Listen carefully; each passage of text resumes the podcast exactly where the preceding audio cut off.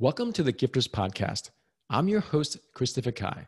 This podcast is sponsored by the GPS online program, which teaches you how to turn your story into a successful speaking and online coaching business. For more information, go to christopherkai.com. Our guest today is Chris Bramley. He's a speaker, coach, advisor, and he is an expert in intent based leadership. Chris, welcome to our podcast. Thank you.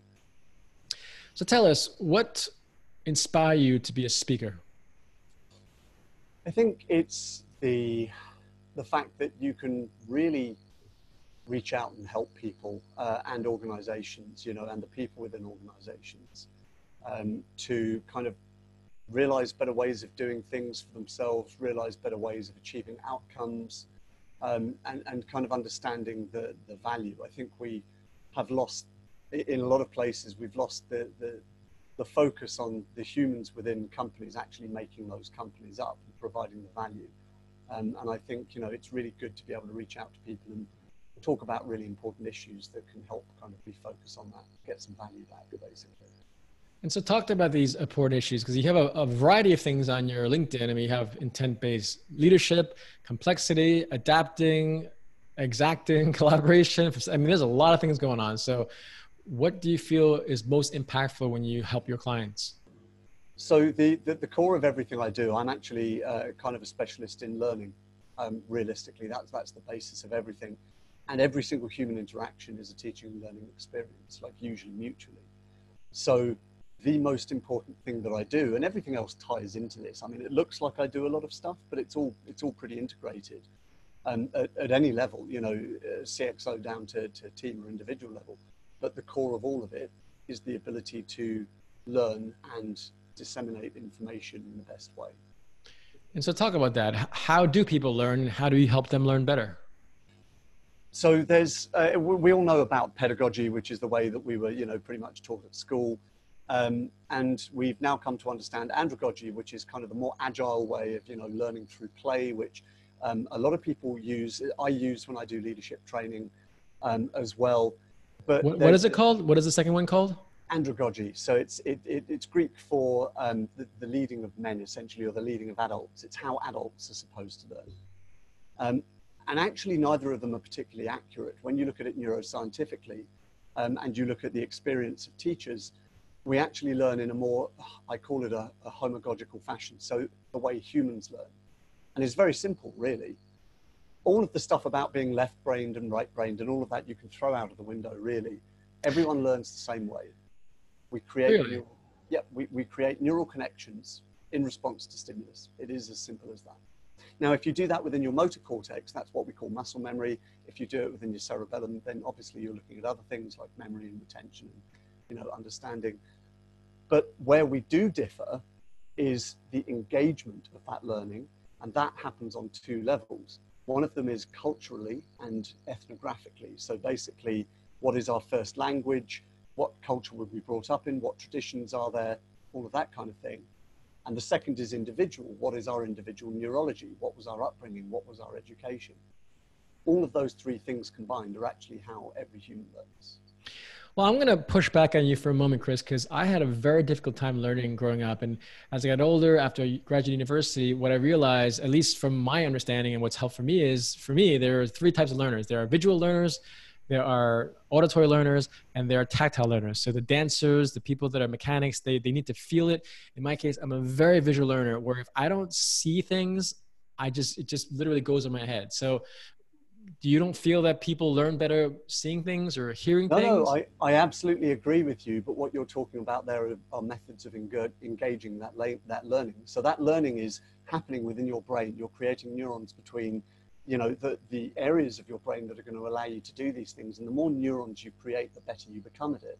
Yeah. What you're, descri- what you're kind of describing there is um, the engagement of that. So you may engage better through visual mediums, for example, and that will allow you to fully optimize your learning or the, the creation of your, you know, your neural structures. Um, so I think it's more, um, it's more a case of how we describe it than anything else. So no, I absolutely believe in visual learning, auditory learning, but it's that that's the method of engagement that works best with different individuals. So, Chris, walk us through a client that you work with and, and, paint a picture of us because, like I said, you do a lot of things, but as you said, the core is still teaching them how to learn. So, what's a specific client you've worked with? And you don't need to name names, but I want to, we want to just have a very clear case study so we can say, oh, well, that makes a lot of sense. Yeah, sure. So I worked um, semi recently with uh, an international leading um, humanitarian aid organization running training for the country managers um, that, that, were coming in. And so we, we ran through a number of different things in terms of complexity, in terms of you know modern management techniques, uh, but also we talked about engagements. So we talked about um, the domains of learning. So you've got your cognitive learning, but you also have your, your emotional or affective learning and your kinesthetic or conscious and unconscious physical learning domains. Um, and I ran them through the fact that failure is not actually something that's, that's necessarily bad, although we're taught that it is. It's a learning opportunity. You know, there is no failure, there is only feedback. And we looked at various agile techniques and various other things. And of course, when you talk about agile and agility, they're not mechanisms for success, they're mechanisms for making failure transparent so you can respond and address it. So that's kind of what we looked at um, with, with them so that they could fully engage with the workforce on the ground. Interesting. And what do you most enjoy about your work, Chris? I love meeting the people and I love being able to positively um, help them achieve better outcomes for themselves. Like I, what I don't like is the idea of consulting where I go in, tell people what to do, and then I disappear. You know, that, that doesn't really benefit anyone. But going in and mentoring people to discover within their own unique context, their own best optimal way for evolving and finding new emergent pathways is just fantastic because everyone and every organization, they all do it differently. Yeah. Which segues really nicely into my next question. You gave a TEDx talk called How to Fall in Love with Collaboration, Investing in Our Relationships. Tell us a little bit about that talk. sure. So basically, um, I looked at where collaboration came from in humans, um, and that, that came back to the three kind of seeds of collaboration where we talked about things like narratives and how actually humans share stories informally much better than we do formally, like the retention of information from informal to formal networks was looked at in IBM a while ago, um, and it came out at about 64 to 1 in terms of a ratio. This was by Dave Snowden of Cognitive Edge, who's created Cynefin, which is complex adaptive systems theory. So um, we look at narratives, we look at how humans try to order the world around us, which is where we take structures and we build systems around them um, and use scaffolding for it. So there's another area. And also just how we come together to not co- cooperate per se, but collaborate, which is different. So I looked at the difference between alignment and collaboration. And alignment means we're facing the way, same way, but collaboration means we have come together and we're all invested in the success, in the, in the outcome. And what would be an example of that? Let's say you're at a workplace and you talk to your client. What, what would a, a collaborative environment be for one of your clients that you help with?